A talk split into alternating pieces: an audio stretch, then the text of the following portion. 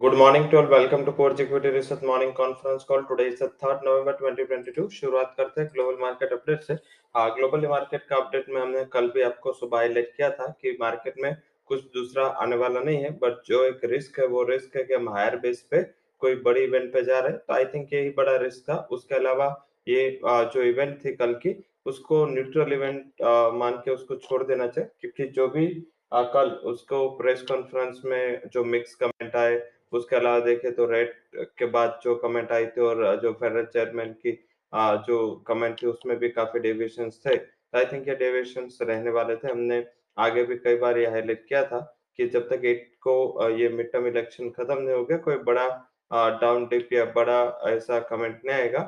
But yes जो भी Federal Reserve chairman की प्रेस कॉन्फ्रेंस के बाद जो क्वेश्चन आंसर सेशन था, उसमें थोड़ा बहुत मार्केट में नर्वसनेस रही, क्योंकि फेडरल रिज़र्व चेयरमैन ने अपना जो रुख था, वो उसमें कुछ हाईलाइट ऐसा लेस डविश टोन पहले जो प्रेस में दिख रहा था, उतना लेस डविश नहीं था, थोड़ा हॉकी स्टोन के साथ लेस हॉकी स्टोन नहीं था, थोड़ा हॉकी स्टोन के साथ उन्होंने बात की कि वो चाहते हैं कि जो रेट है, वो तब तक नीचे नहीं आएँगे, जब तक वो जो शॉर्ट टर्म इन्फ्लेशन की जो एक्सपेक्टेशंस है, उसको मैच ना करे। हालाँकि इन्फ्लेशन की एक्सपेक्टेशंस फेड की टू परसेंट है आई थिंक ये आना काफ़ी मुश्किल है। But all over higher base पे इवेंट पे जाना एक सबसे बड़ा मार्केट को रिस्क लग रहा था। और इसी हिसाब से देखें तो इवेंट के बाद थोड़ा बहुत प्रॉफिट बुकिंग आया था। बट हालाँकि अभी डाउ फ्यूचर देखे एस एन पी फ्यूचर देखे आ, या नास्टिक देखे सारे में एक फ्लैट स्टोन के साथ कारोबार हो रहा है।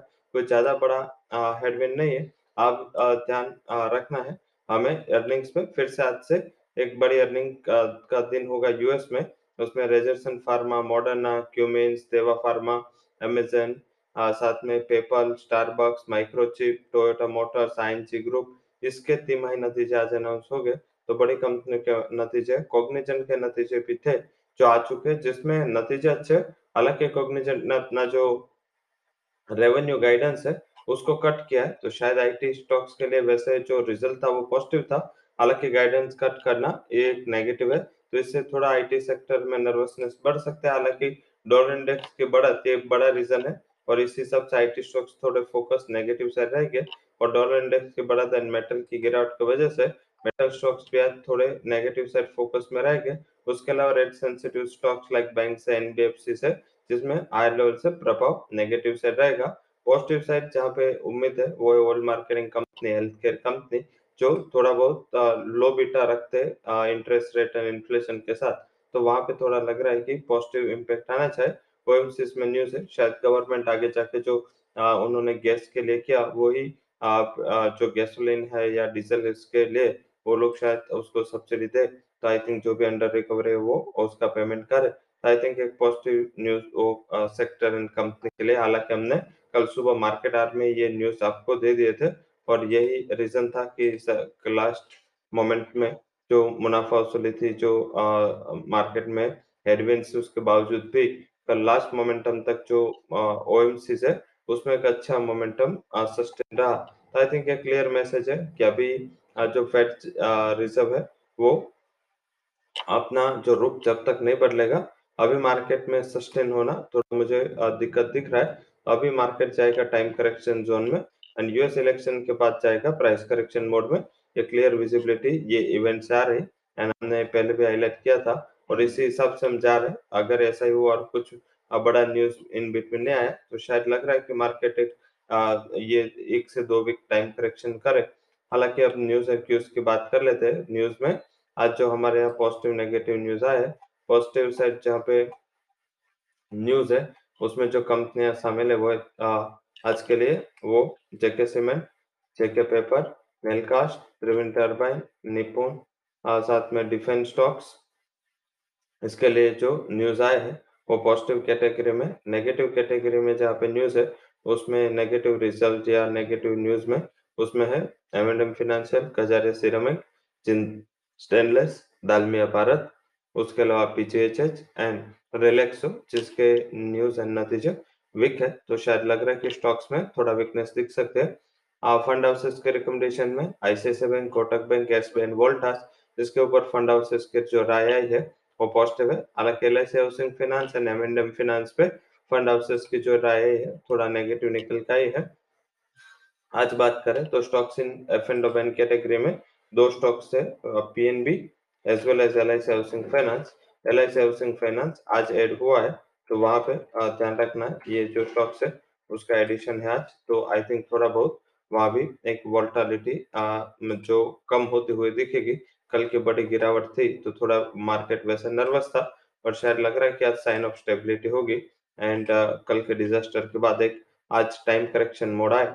आज का जो हमारा टॉप रिकमेंडेशन है, उसमें हमने जो हाई कन्विक्शन कॉल दिया है, उसमें हमने 920 के स्ट्राइक का कॉल ऑप्शन वोल्टास का हम बाय रिकमेंडेशन दे रहे हैं वो कल का क्लोज था 24 के करीब ये 22 के करीब ये कॉल ऑप्शन बाय करें 15 का स्टॉप लॉस लगाए और अपर साइड जो टारगेट एक्सपेक्टेड है वो 35 तक के टारगेट आपको शॉर्ट टर्म में देखने को मिल सकते हैं। वही बात करें तो जो सेकंड रिकमेंडेशन हम दे रहे वो भी हम ऑप्शन से दे रहे जिसमें हम पिरामल एंटरप्राइज का पुट ऑप्शन आपको बाय रिकमेंड दे रहे पिरामल एंटरप्राइज का जो पुट ऑप्शन है, जिसमें 800 के स्ट्राइक का जो पीएल का पुट ऑप्शन है वो आपको बाय करना है। कल का जो क्लोज था वो तेरह के करीब था तो इसको बाय करें। स्टॉप लॉस आप अराउंड लगा सकते हैं सेवन एटी का एंड अपर साइड जो टारगेट है वो हम ट्वेंटी टू तक के एक्सपेक्ट कर रहे हैं। तो ये दोनों आज के हमारे हाई कन्विक्शन रिकमेंडेशन है। निफ्टी एंड बैंक निफ्टी की बात कर लेते हैं। निफ्टी एंड बैंक निफ्टी में एक बड़ा गिफ्ट डाउन एक्सपेक्टेड है जिस हिसाब से एस ट्रेड कर रहा है। आ, कल का जो पुट ऑप्शन है वो भी देखे तो कल जो मार्केट में वॉल्यूम एंड ऑप्शन चेन में इतना रिस्क नहीं दिख रहा था डिस्पाइट इतने बड़े इवेंट था।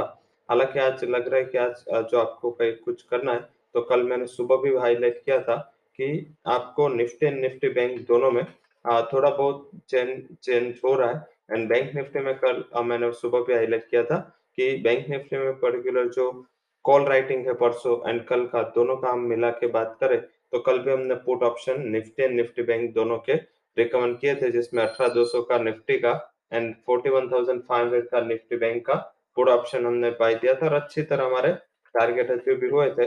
आज भी हम पुट ऑप्शन से जाएँगे, अठारह हज़ार एक सौ का पुट ऑप्शन हालाँकि टेन नवंबर एक्सपायरी का पुट ऑप्शन हम बाय रिकमेंड दे रहे टेन नवंबर एक्सपायरी का जो पुट ऑप्शन है, वो आप बाय करें, अठारह हज़ार सौ का।